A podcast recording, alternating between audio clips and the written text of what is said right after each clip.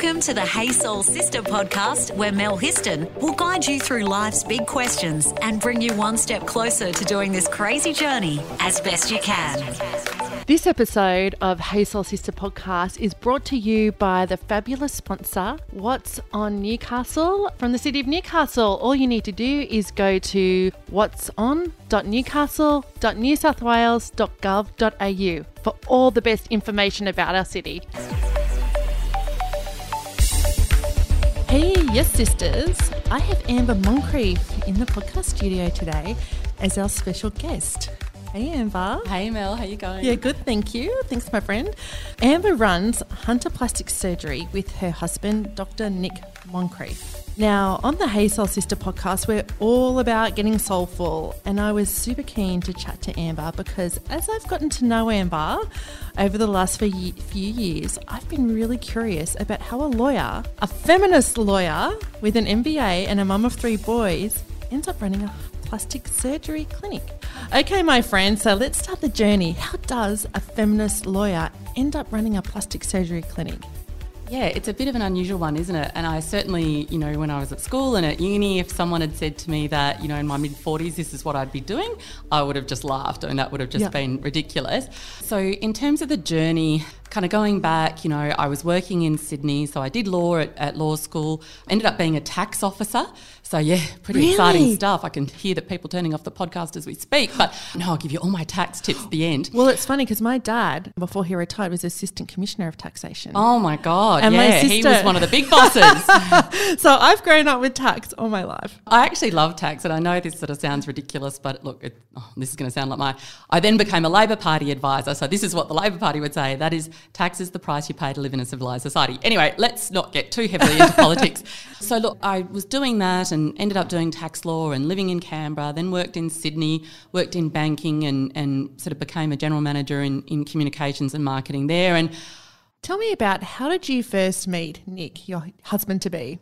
Well, it's an interesting story. So I sort of sometimes joke and say to people that we had an arranged marriage, yep. only because he is related to my sister-in-law. So we actually met on Christmas Day and we got along really well, and we, you know, talking about different things, and it just so happened that both, you know, his family were there and my family were there, um, and, you know, my mum was like, oh, Nick Moncrief, he's just finished plastic surgery training but he knows nothing about business, and you've got a law degree and are about to finish your M B A. And I was like, Mum, calm down, you know, like we're not having an arranged marriage here. But anyway, we, we ended up, um, you know, he he contacted me and, and sent me a text message. He finally got my number and sent me a text and said, oh, you know, if you do, I don't know if you remember me, it's Nick Moncrief here. And I was like, oh, Nick Moncrief, I've been Googling you. I didn't say that.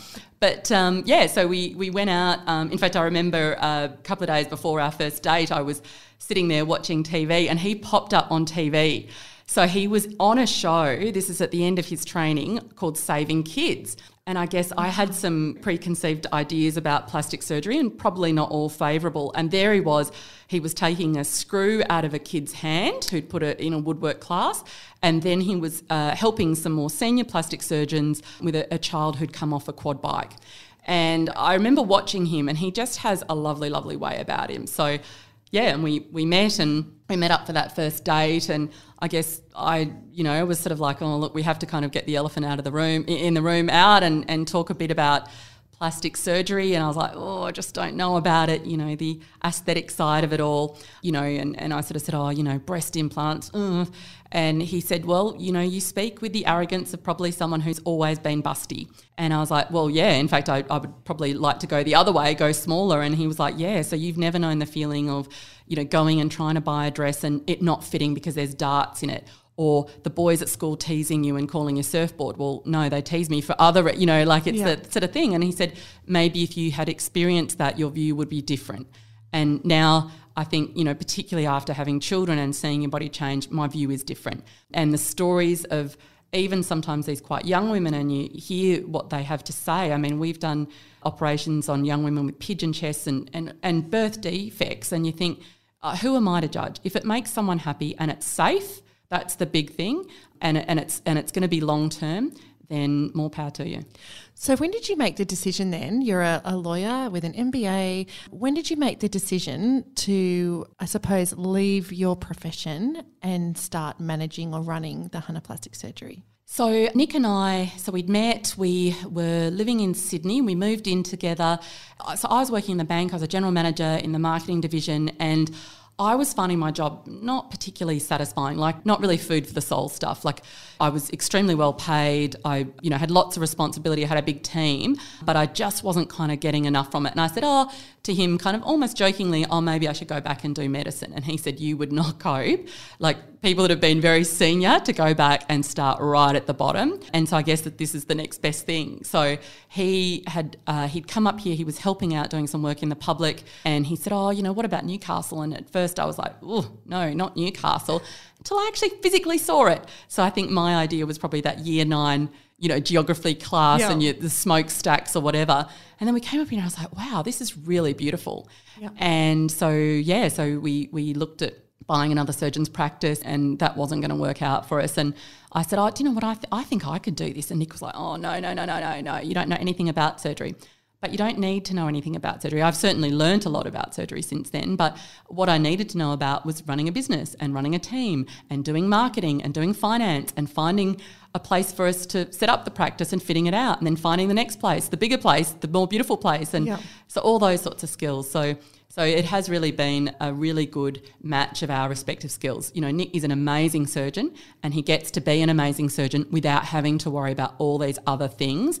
Not everyone is as lucky, and yep. he knows that, and I'm very lucky that I have I have Nick, and he's not just an amazing surgeon but he's a really amazing um, husband and, and dad to our kids. So we're pretty lucky. It's not to say he always gets it right, but neither do I. So did you have your own practice when you were down in Sydney? No, so I've always worked basically in big corporate. Yeah. And, you know, even now people say to me, oh, you know, do you think your law degree was a waste of time or your M B A was a waste of time? I say no, I use those every single day. Do you know what? No education is a waste of time. No, no. It's funny. It actually irks me sometimes, some people who have made judgy comments to me over the years about, oh, why go to university? It's a waste of time if you don't actually go into that profession. And I'm like, do you know how hard it is to actually get through a university degree? Do you know how disciplined you have to be? You have to adhere to timelines. You have to research. You get all these amazing skills that, okay, you know what? It may not necessarily be in the... In the field. In the, yeah, in the field. That's yeah, it. definitely. But, but I'm like, you learn so many awesome skills because to get actually get to the end of that degree, complete it and get you know, get your bachelor or, or M B A, whatever, you have to work really hard. Yeah. So sometimes I actually say to people, I don't really care. Like, you know, if I'm I'm recruiting, I sort of say, I don't really care what qualification you have, as long as you can demonstrate to me that you were able to delay gratification long enough to get something. yeah. Because all those things that you've just said. Now, I personally, this is just my experience, I think a law degree is one of the most fabulous degrees that you can get because our society is based on law, and understanding that and being able to advocate for a point of view is a life skill. It's not a legal skill. You know, I don't have to be in court to be using the skills that I've got. Yeah. Did yeah. you actually go into court when you when you were a lawyer, corporate lawyer in Sydney? No, so I didn't practice law like that. The law that I have I have done has really been writing legislation. So part of the G S T laws you can thank me for. So, yeah, so very different to what I do now, obviously. Yeah. Um, so really understanding the law from, from that, from the lawmaking perspective rather than the sort of the execution of the law and the consequences when it's not adhered to. Yeah. yeah. Let's get soulful on social media. Search the Sister Code Facebook page and follow us on Instagram. Hey sisters, What's On Newcastle is now the place to go to check out everything that's going on in the city of Newcastle. So whether you're from out of town or Newcastle's hometown, What's On Newcastle will delight and entertain you. With a stack of the city's best entertainment options, be it theatre or sports or cinema or live music, all you need to do is just go to what's on dot newcastle dot new south wales dot gov dot a u. Now, you said something a few minutes ago and you were talking about how, you know, you met your hubby who is a plastic surgeon, Doctor Moncrief. yeah. And, you know, you probably had a particular point of view around plastic surgery. You know, he kind of went, oh, well, you're not somebody that needs it. I reckon a lot of people probably can have quite negative judgments around plastic surgery and people who've had plastic surgery. Yeah, definitely. Um, you know, we watch T V, we watch maths, and we kind of look and go, oh, look at those lips, look at those boobs, they're overdone. But it's I've noticed, I've been following uh, Hunter Plastic Surgery on Instagram now for a couple of years, I think, and the more I've seen of your posts, the more it's changed my point of view around plastic surgery. Not that I was super judgmental about it anyway, because I'm like, you know, do what makes you happy at the end of the day. Yeah. But what I have seen are the stories that your posts tell about women who, for whatever reason, are really unhappy with their bodies, in that they may have had children or they may have lost a lot of weight and they're not feeling good about themselves, and so they go and have a mummy makeover. And then you show these beautiful stories and beautiful images and tell stories. And I go, wow, I can see how that empowers women to feel so much better about themselves. Yeah, definitely. So I, I would sort of say, you know, I get why people will have an initial when, like, and I, I meet people out and, and I say what I do, and then I'm married to a plastic surgeon, and I sort of see their eyes roll or whatever. I, I don't have a problem with that because I'm very confident in what we do and who we do it for. Yep. So the stories that you're talking about, you know, we have a lot of what we call patient journey. So that's, they're usually women who have been sending us selfies, often from before surgery and then all through the surgical journey. And then we ask them if they would like to be part of one of these sort of photo shoots, and we take them off and we kind of make them a model for the day. But the other really important thing is that we then show their proper clinical before and afters. So it's not just sort of the smokes and mirrors of having beautiful hair and makeup done. It's actually then you get to see the real thing. And then when you sort of hear a little bit about the why, so there was a lady a couple of weeks ago, and she's on our Instagram, um, Celeste, and I, I talked with her permission about her story. Yep. Um, in fact, she then went on and did a big article in the Daily Telly and things as well, um, so she's very out there she's about very her happy story. To tell her story, yeah. But, you know, she, she's a single mum, you know, two kids, over the years just kept putting on weight, couldn't lose it, had surgery to lose the weight, which is now very, very common, and then, you know, loved the weight loss, loved fifty kilos off, but had a lot of excess skin.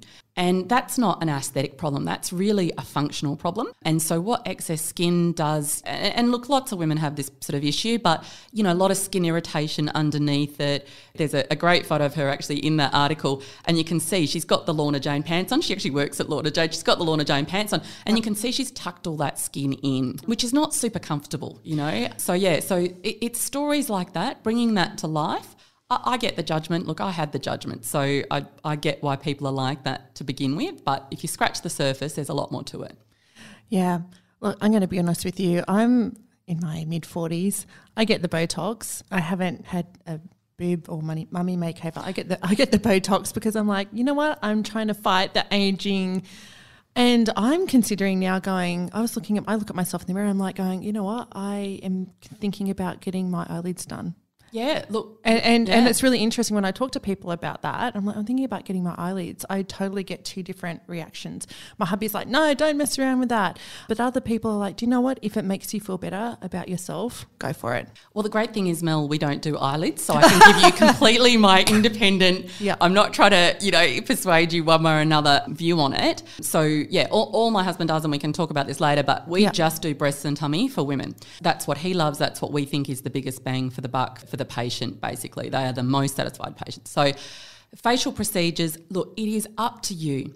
If it is something that's worrying you, and women, I'm in my mid-forties too, so yep. amongst my female friends, this is a, an ongoing thing. Everyone's like, who do we go to? Who do we go to? Who's the guy or who's the lady to go to? Yep. Um, the problem with eyelids as you get older is then it starts to droop down. If it gets bad enough, it starts to impair your vision. There's actually a Medicare item number, so you actually get a little bit back from your health fund nice. And Medicare and stuff on that. Like, calm down. There's still a fair out-of-pocket for people that, you know, are experts in the area. Don't go to someone that does two a year. Go to someone that does a lot, I would say, on any surgery. Surgery, plastics or otherwise, you want someone that's a specialist.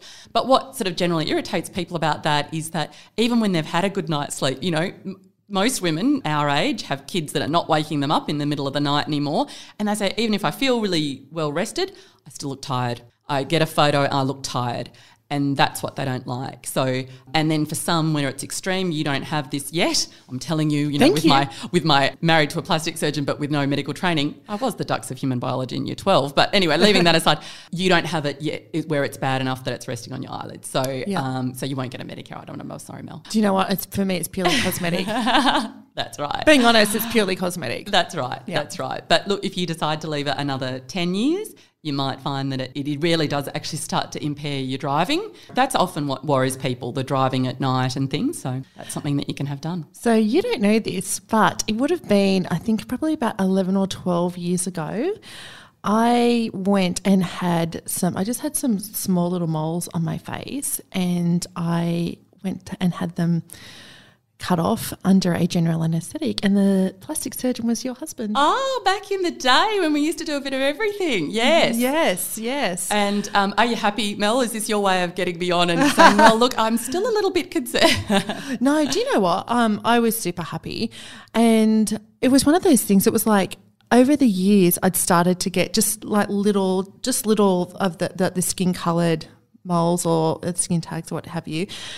And I think I was up to, I'd had, I had like six on my face, and it was really, really bugging me. And I was really scared that they were just going to continue to grow and I would end up being hideous.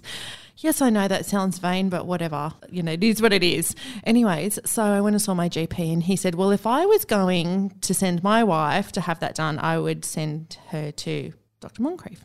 And it was one of the, I, I was so happy with the result. I, I felt so much better about myself afterwards. And, and I go, we really do. Even though we talk about you sh- your look shouldn't matter, and they, they kind of do. Yeah, of course they do. And look, mm. this is something that I kind of struggle with, because a lot of people will say, oh, social media is bad, and, and we can talk about social media and, and mm. in our industry in a second, but this is not new. How women and men look, this has gone on for hundreds and hundreds and thousands of years, right? Yeah. So my mum grew up, um, she was very beautiful, and she grew up being told, don't worry, Heather, um, you're beautiful, so don't worry about school. So she left school early and did a hairdressing apprenticeship.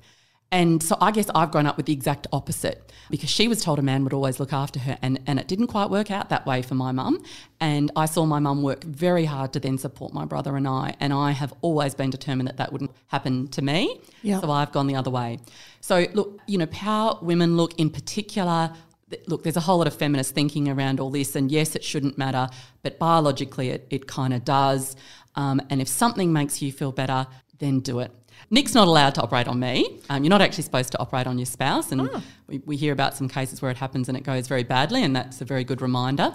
But when we first started dating, he actually took all my moles off my face. I was like you. Yeah. So here we go, like yeah, snap, go. Sister, snap. And I had one, a, a really big one underneath my eye, and I had one on each temple like Frankenstein, and the one under my eye, people would always say, oh, you've, you've spilt your mascara. And then sometimes I would accidentally scratch them and they'd bleed, and I hate yeah. it. So that was actually one of the first operations he did for me. And yes, was it aesthetic? Yeah, it was.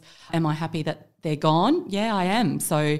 Do you know, I agree. I was happy that mine were gone, and I felt so much better about myself afterwards, because I would look in the mirror and that's all I would see. Yeah. And I was so scared that they were going to get bigger, and they were going to, I was going to get more and more of them, which thank goodness I haven't had any more grow back. But yeah, it was, it used to really bother me. Want to fill your soul with more? Go to the sister co dot com. So back then, Doctor Moncrief, your hubby, cut my moles off. Yeah. But now he doesn't do any of that. So why did you make the decision to specialise only in like boobs and mummy makeovers? So this is the normal trajectory. And look, it's in many professions where someone sort of starts off early and kind of does a little bit of everything, and then figures out what they love doing and what they're really passionate about. And that was certainly the case for us. So, you know, we came, we opened up a clinic in two thousand nine. By two thousand sixteen, you know, Nick was just getting so busy on the cosmetic side. Now, I will also say, you know, because a lot of people are like, oh, well then, you know, have you given back to the system that's trained you? Nick was the only plastic surgeon doing things like breast reconstruction in Newcastle in the public for the better part of ten years. So I feel like we were doing, you know, a lot of that kind of work. He was also doing skin cancers in the public and things as well.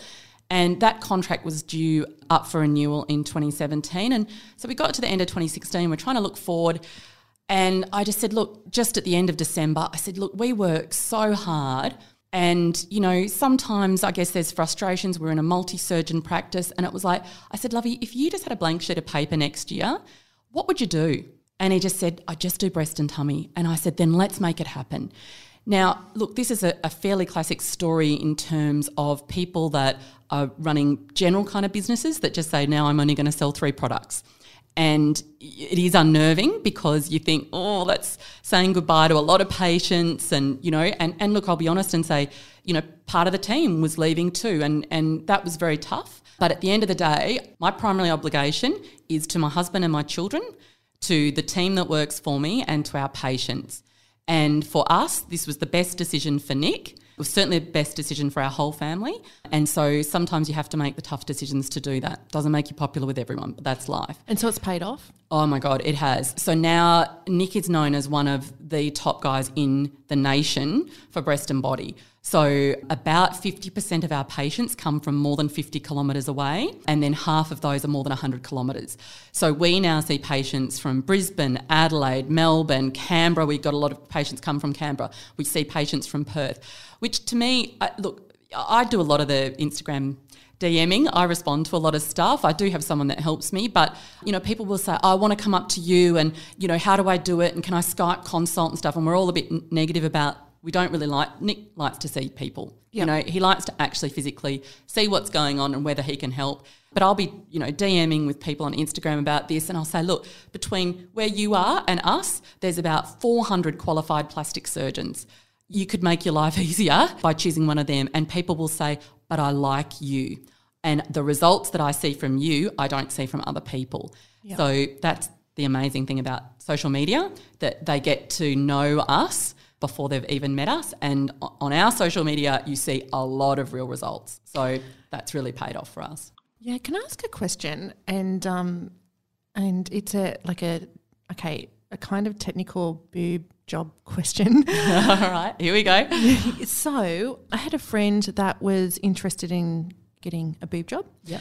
And she wanted implants, and she had went and saw a few different uh, plastic surgeons, and they all kind of said – they wouldn't do an implant straight away, that they would do a lift first and then maybe yep. six down six months down the track do an implant. So why is that? Because we were we were talking about it and we were quite confused about what that is, because I kind of thought if you wanted to go get your boobs done, you could just go in and get an implant and get your boobs done. Yeah, so this is a, a really good question for the mum market. Mums and weight loss, this is an issue for them. Yep. So there's definitely surgeons that'll do it in one hit, and I say to people when they argue the point with us, I say go to them. Go to them, because if you believe strongly that this is the best thing for you, then you're not our patient. As a general rule, with mums and with weight loss patients, the amount of laxity, so the droopiness of the breast, means that to get an implant that will fill all that, so imagine it's like just a deflated balloon. Yep. So what you're trying to do is put enough, well, it's silicone implants, but enough kind of water in that balloon to reinflate that balloon.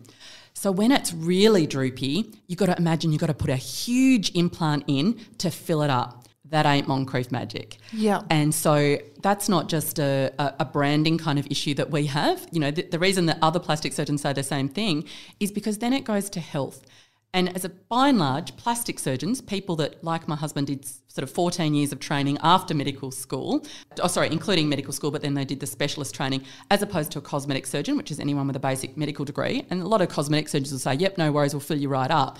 The problem with that, as you know, large breasts, subject to gravity. So in three years, those implants look really low again. Okay, yes. The other big problem with really big implants is um, the whole thing coming open. And mm. so that's why you don't want to put a really, really big implant in someone as a general rule.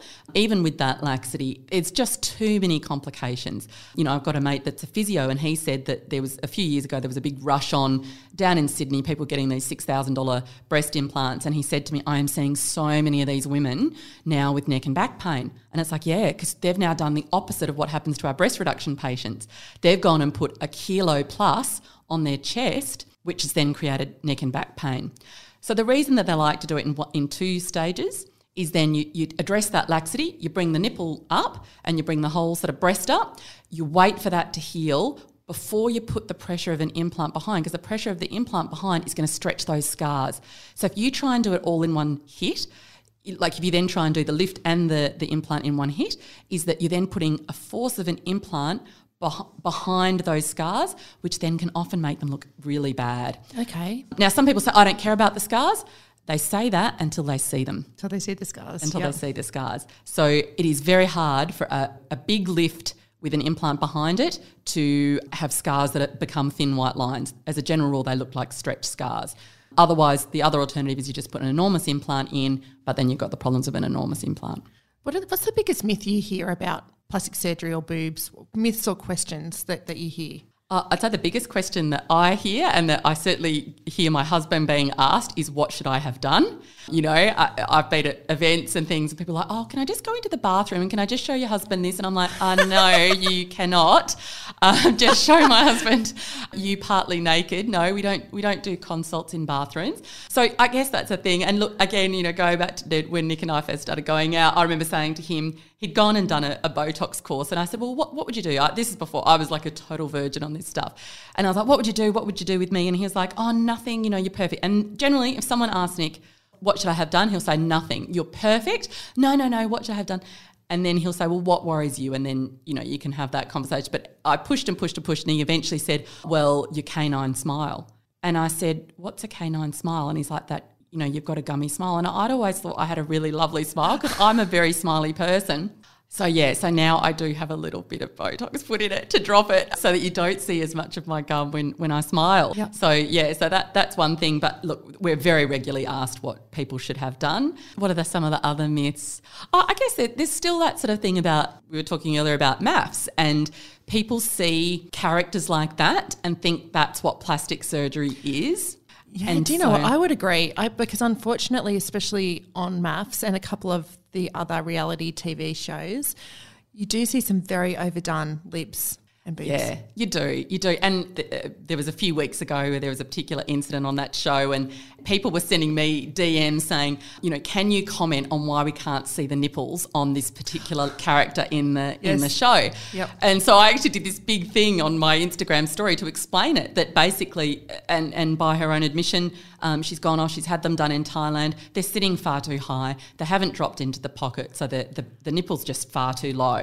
And so when in a low-cut dress, it looked almost like she had no nipples. They are there. They're just right at the bottom of that breast. And so, yeah, so people tend to look at that and think that's what plastic surgery is about. Yep. So I would say check out our Instagram because or our Facebook because you see it is not about that. And in fact, many of those women you would never know unless they came out publicly and told you that they'd had anything done. They just feel really good about themselves. Yep. Same sort of thing with injecting. Everyone thinks, oh, if you're going to have injecting, it's going to look like a character from maths. And I say not if it's done by Nurse Mel, who works yeah. you know, in our team, and, and it's much more subtle. So now, look, at the end of the day, horses for courses. If there's no health implication from something and someone really wants quite full lips, then that's fine. Often overfilled lips do have health issues. So one of them is actually that it sort of pushes out the, the soft inner part of your lip to the outside, and those people often end up with sort of very dry lips and things like that. So, yeah, yep. so there's there's sometimes a boring reason why we say no as opposed to just a value judgment. Want to save your soul? Review us on Apple Podcast. Amber, I've known you for a few years now. You come across as a very educated, confident woman, and you've said self-confessed feminist. Yeah.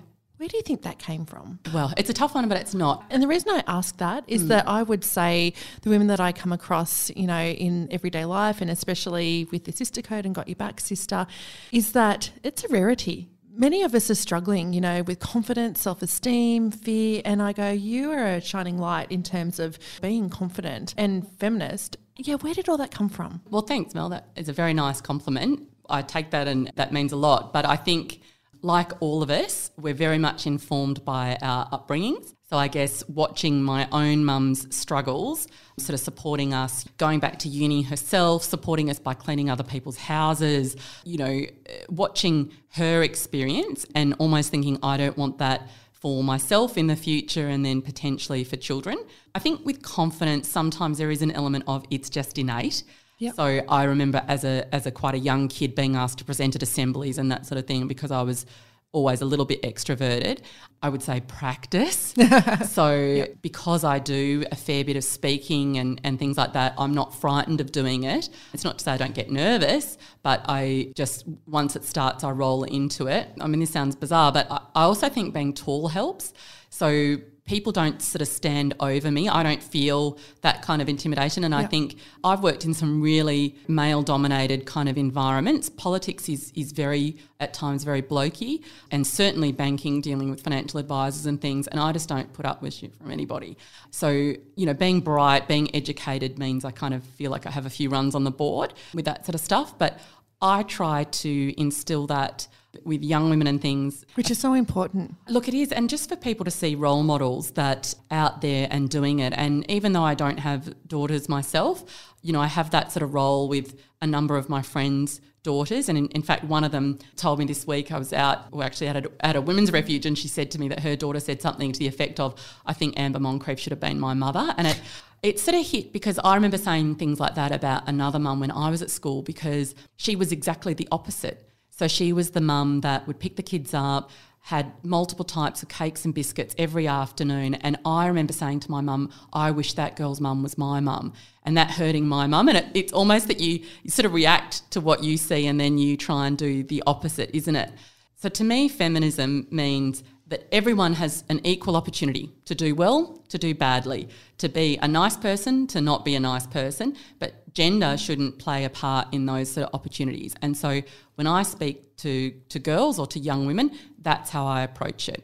There should be no limits on you based on your gender. So, well, I wish I had have known you when I was in my twenties um, because I worked for uh, development, and one of the joint venture partners was a bank. It was Macquarie Bank. Oh, and I yeah. used to have to sit in on joint venture meetings, and the number of times I left in tears. And I, you know, I was in my, I think I was twenty-seven, and, you know, I was sitting at a table with sixty-year-old men who would speak down to me, would actually say horrible things about other women in the organisation. I remember once being in Brisbane, and one of the bankers called me because I'd accidentally, I'd spelt his name wrong in an email. So he called me and tore strips off me, and I remember standing on the side of the road in Brisbane sobbing to the point I had snot running down, and a, and a guy walked past me and he was like, "You okay? What can I do?" It was like somebody had died. And I remember just living in a constant fear of state and anxiety while I worked in that job. So for you to have worked in the banking industry, and I imagine that that kind of culture and misogyny, I don't think it was necessarily just in the one bank that we worked with in that joint venture. No, I think Mac Bank did have a, a, a, a special reputation, put it that way, but yeah. They're a bunch of bankers. They sure were. You know, funnily, funnily enough, I went to Necker Island a few years ago, and one of the, with a group of people with business chicks, and one of the couples there, husband and wife, the husband was one of the founders of Macquarie Bank. And we were chatting, and I told him about that. I said how how horrible some of those older men were in their sixties were, were to me, and would have me in tears constantly. And he was appalled. And so he was leaving Necker Island to go on a Buddhist retreat. He was all zen, light and love. Mm. And he was appalled. I remember he kind of said, "Oh, look, I'm sorry that happened to you, and I'm appalled that anybody from the bank would have treated you that way." But still, you know, I'm like, hats off to you that you worked in the banking industry. And I know for me how traumatic that was. Yeah, look, uh, yeah, there's definitely those characters. I personally don't look back at my career and think I was subject to misogyny very often. And that might just be that I had my blinkers on and I just didn't care that much, because I worked for some amazing female bosses, and I worked for some amazing male bosses, and I would say in equal numbers, and I and I had some appalling female bosses and I had some appalling male bosses. So for me, I had some some great guys that actually really sort of sponsored me and really kind of pushed for me to to get promotions and things like that. So a couple of points there. One, I think, not that women have to work harder, but they sort of have to. And I also think you need to read your audience in anything, right? So for me, I remember I was given a promotion, and then the, the girl that worked in my team approached me and she said, "Why haven't you acted me now in your old role?"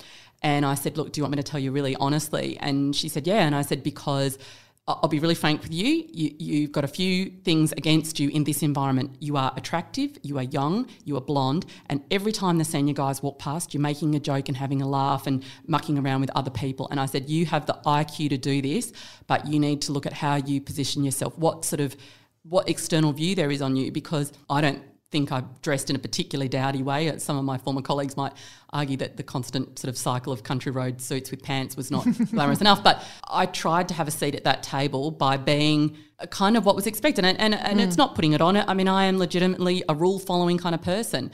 I am someone that works incredibly hard. I don't turn up to meetings not having any idea what's going on and faff around and, and not have a pen that works. You know, people turn up to meetings in my team and I say, why don't you have a pen? You know, come on, guys, like... Mm. You know, I mean, it's a Richard Branson thing. He says, you know, I'd rather you have a short pencil than a long memory. Like, I know you'll get something done if you've written it down, but please don't come to a meeting and nod and smile at me and then have no idea. So, yeah, so those sorts of things. And I think I had a really good boss that said to me, so I was working in the bank and she said, oh, you know, we'd have these performance reviews. And she said, you need an M B A. I was like, oh, I've got a law degree and a commerce degree. I don't need an M B A. And she said, no, not for the job you're doing now, the job you want in five years. And she said, hurry up and do it before you have kids. And I said, oh, I don't even have a boyfriend. You know, how am I going to, yep. you know. She goes, oh, you might find someone doing your M B A. It didn't quite work out that way. But she was absolutely right, giving me a seat at that table when you can talk the same language as these hardcore business guys is really important. So those sorts of things, yeah, just working really hard, kind of fitting in, like in yep. terms of how you dress and things, and then get some runs on the board, the qualifications, the the thing that lets you speak the same language. language. That's some really great tips for younger women and um, who are building a career. And I wish I had had you around with me back then. Although in saying that, do you know what? After I ended up leaving that job, I remember going, I would never let that happen to me again. And it never did. So when bad things happen, you know, mm. that that's what it is. And we've all had those situations where you're like, oh my God, that was a waste of blah, blah. But it isn't, because then it yeah. informs who you are now and look at what you do now, and it's amazing. So yep. it's not like you allowed it to make you fall in a big heap. Amber, I saw recently on social media that you were over in America. Yes. With Jess, I think. Uh, well, actually it was Alicia. So, um, yeah, so, well, it ended up being Alicia and my mum, but I'll explain why in a sec. Yeah. So you were over there. I was following your trip with Envy, New York, and then Vegas. And you guys won some pretty awesome awards over there. Yeah, so look, we um, we actually won ten global awards in ten days, so it was pretty intense.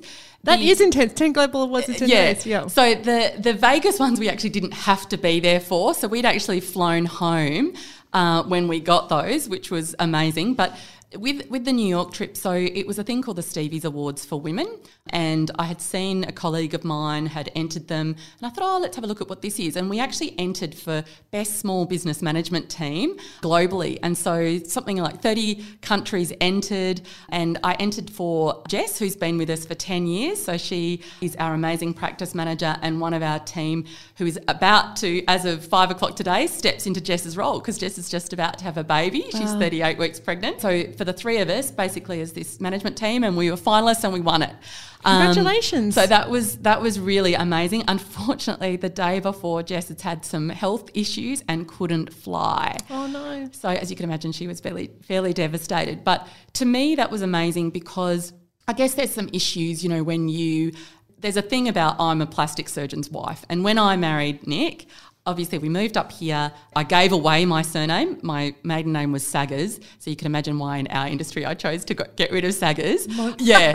So, yeah, a, a lifetime of or childhood of being bullied over that. But it is hard to sort of find your own identity when you have a big change like that. And to me, in some ways, winning awards, which is sort of about myself and the team that I lead, is, gee, it's affirming. So that was amazing, and it really does reflect the investment that we make in, in our team, you know. Um, we give them lots of opportunities, we do a lot of training, and we really focus on on developing them. And so now we're in a position where Jess goes off, has her baby, you know, the plan is that within four months she'll be back at least one or two days a week. But Alicia, it, I've given Alicia that opportunity and that training so that she's able to step up into that role, because that's not a that's not a muck around fluffy job. That is a yep. tough, tough job. You know, we operate on over three hundred women a year. So that's a that's a busy program, and every one of those women has to feel like they're the only woman that we're operating on. And you guys do a really great job. Well, thank you. So, yeah, so that was that was what that was all about. Um, and then because obviously Jess was sick,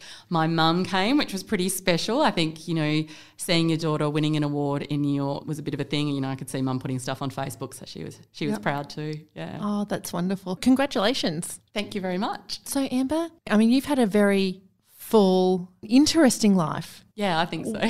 What are some of the key things that you've learned I take opportunities and I position myself so that if an opportunity comes up, I'm able to do it. And, you know, I grew up in Perth. I had the opportunity to move to Canberra and, you know, work in the tax office, and then did some travel, came back, saw an ad working in politics, took it, then got sick of living in Canberra, moved to Sydney. So I, I think, you know, I am someone that says yes to things, but I also am very mindful that, you know, the, the journey was really always about what I wanted to do. I didn't sort of see my success as being attached to somebody else. And I guess that's why when Nick and I met in our mid-thirties, you know, I had a very sort of established career, and I think that that was probably a good time for us to meet. So, yeah, so I would say that. And then I think being a mum is definitely my most important role, and it's the thing that I'm most fulfilled and frustrated by. I'll be honest, it is it is sometimes difficult for type A personalities, I think, to sort of fall into that thing, because success with children is not linear. Yes. So I feel like sometimes, like, oh, I put in so much effort and you little fuckers, um, you know, and, and they've done something to each other, or they've, they've wrecked something in the house, or I hear about some bad behaviour at school or whatever, and I think, oh my goodness. But yeah, so for me, I'm glad I've had that opportunity to be a mum, and I have been able to balance it with the demands of running a really busy practice. And so best piece of advice an old male boss gave to me, so I was probably in my early thirties, and he said to me, Amber, climb as high as you can before you have kids. So similar to the M B A thing, because it gives you the flexibility to then raise a family and and still be involved and interested in what you're doing. And again, I would say that that is really good advice. And saying that, I know lots of young people that had kids in their mid-twenties, and I'm very jealous of them now, because those kids are gone off and they're doing fabulous things, and mum and dad are enjoying their mid-forties without necessarily, you know, the burden of, like me this morning, trying to polish shoes because I suddenly realised it was, you know, school photo day, and wiping clothes, uniforms with the tea towel because I've realised that there's stains and we're about to have to get out the door and all that sort of stuff. So sometimes doing that in your mid-forties is a bit harder. Absolutely. Well, look, thank you so much for joining me in the podcast station today. My absolute pleasure. If people want to find out more about Hunter Plastic Surgery or yourself, how can they do that? Well, definitely our website, so hunter plastic surgery dot com dot a u, and the same thing for Instagram or Facebook. I personally am a big social media user because I really like that it's it's interactive and it's it's fresh as opposed to a website. And saying that, our website, our new one's only, well, not even six months old, but yeah, I would say check us out on social media, Instagram or Facey. Well, thank you so much for coming. My great pleasure. Thanks, Mel. Thanks for listening to Hey Soul Sister with Mel Histon. What would help you on your crazy life journey? Email Melissa at the sister code dot com. Today's episode of Hey Soul Sister podcast was brought to you by What's On Newcastle, the website from the City of Newcastle that gives you all the great information of the exciting things that are going on in our city. All you need to do is go to what's on dot newcastle dot new south wales dot gov dot a u.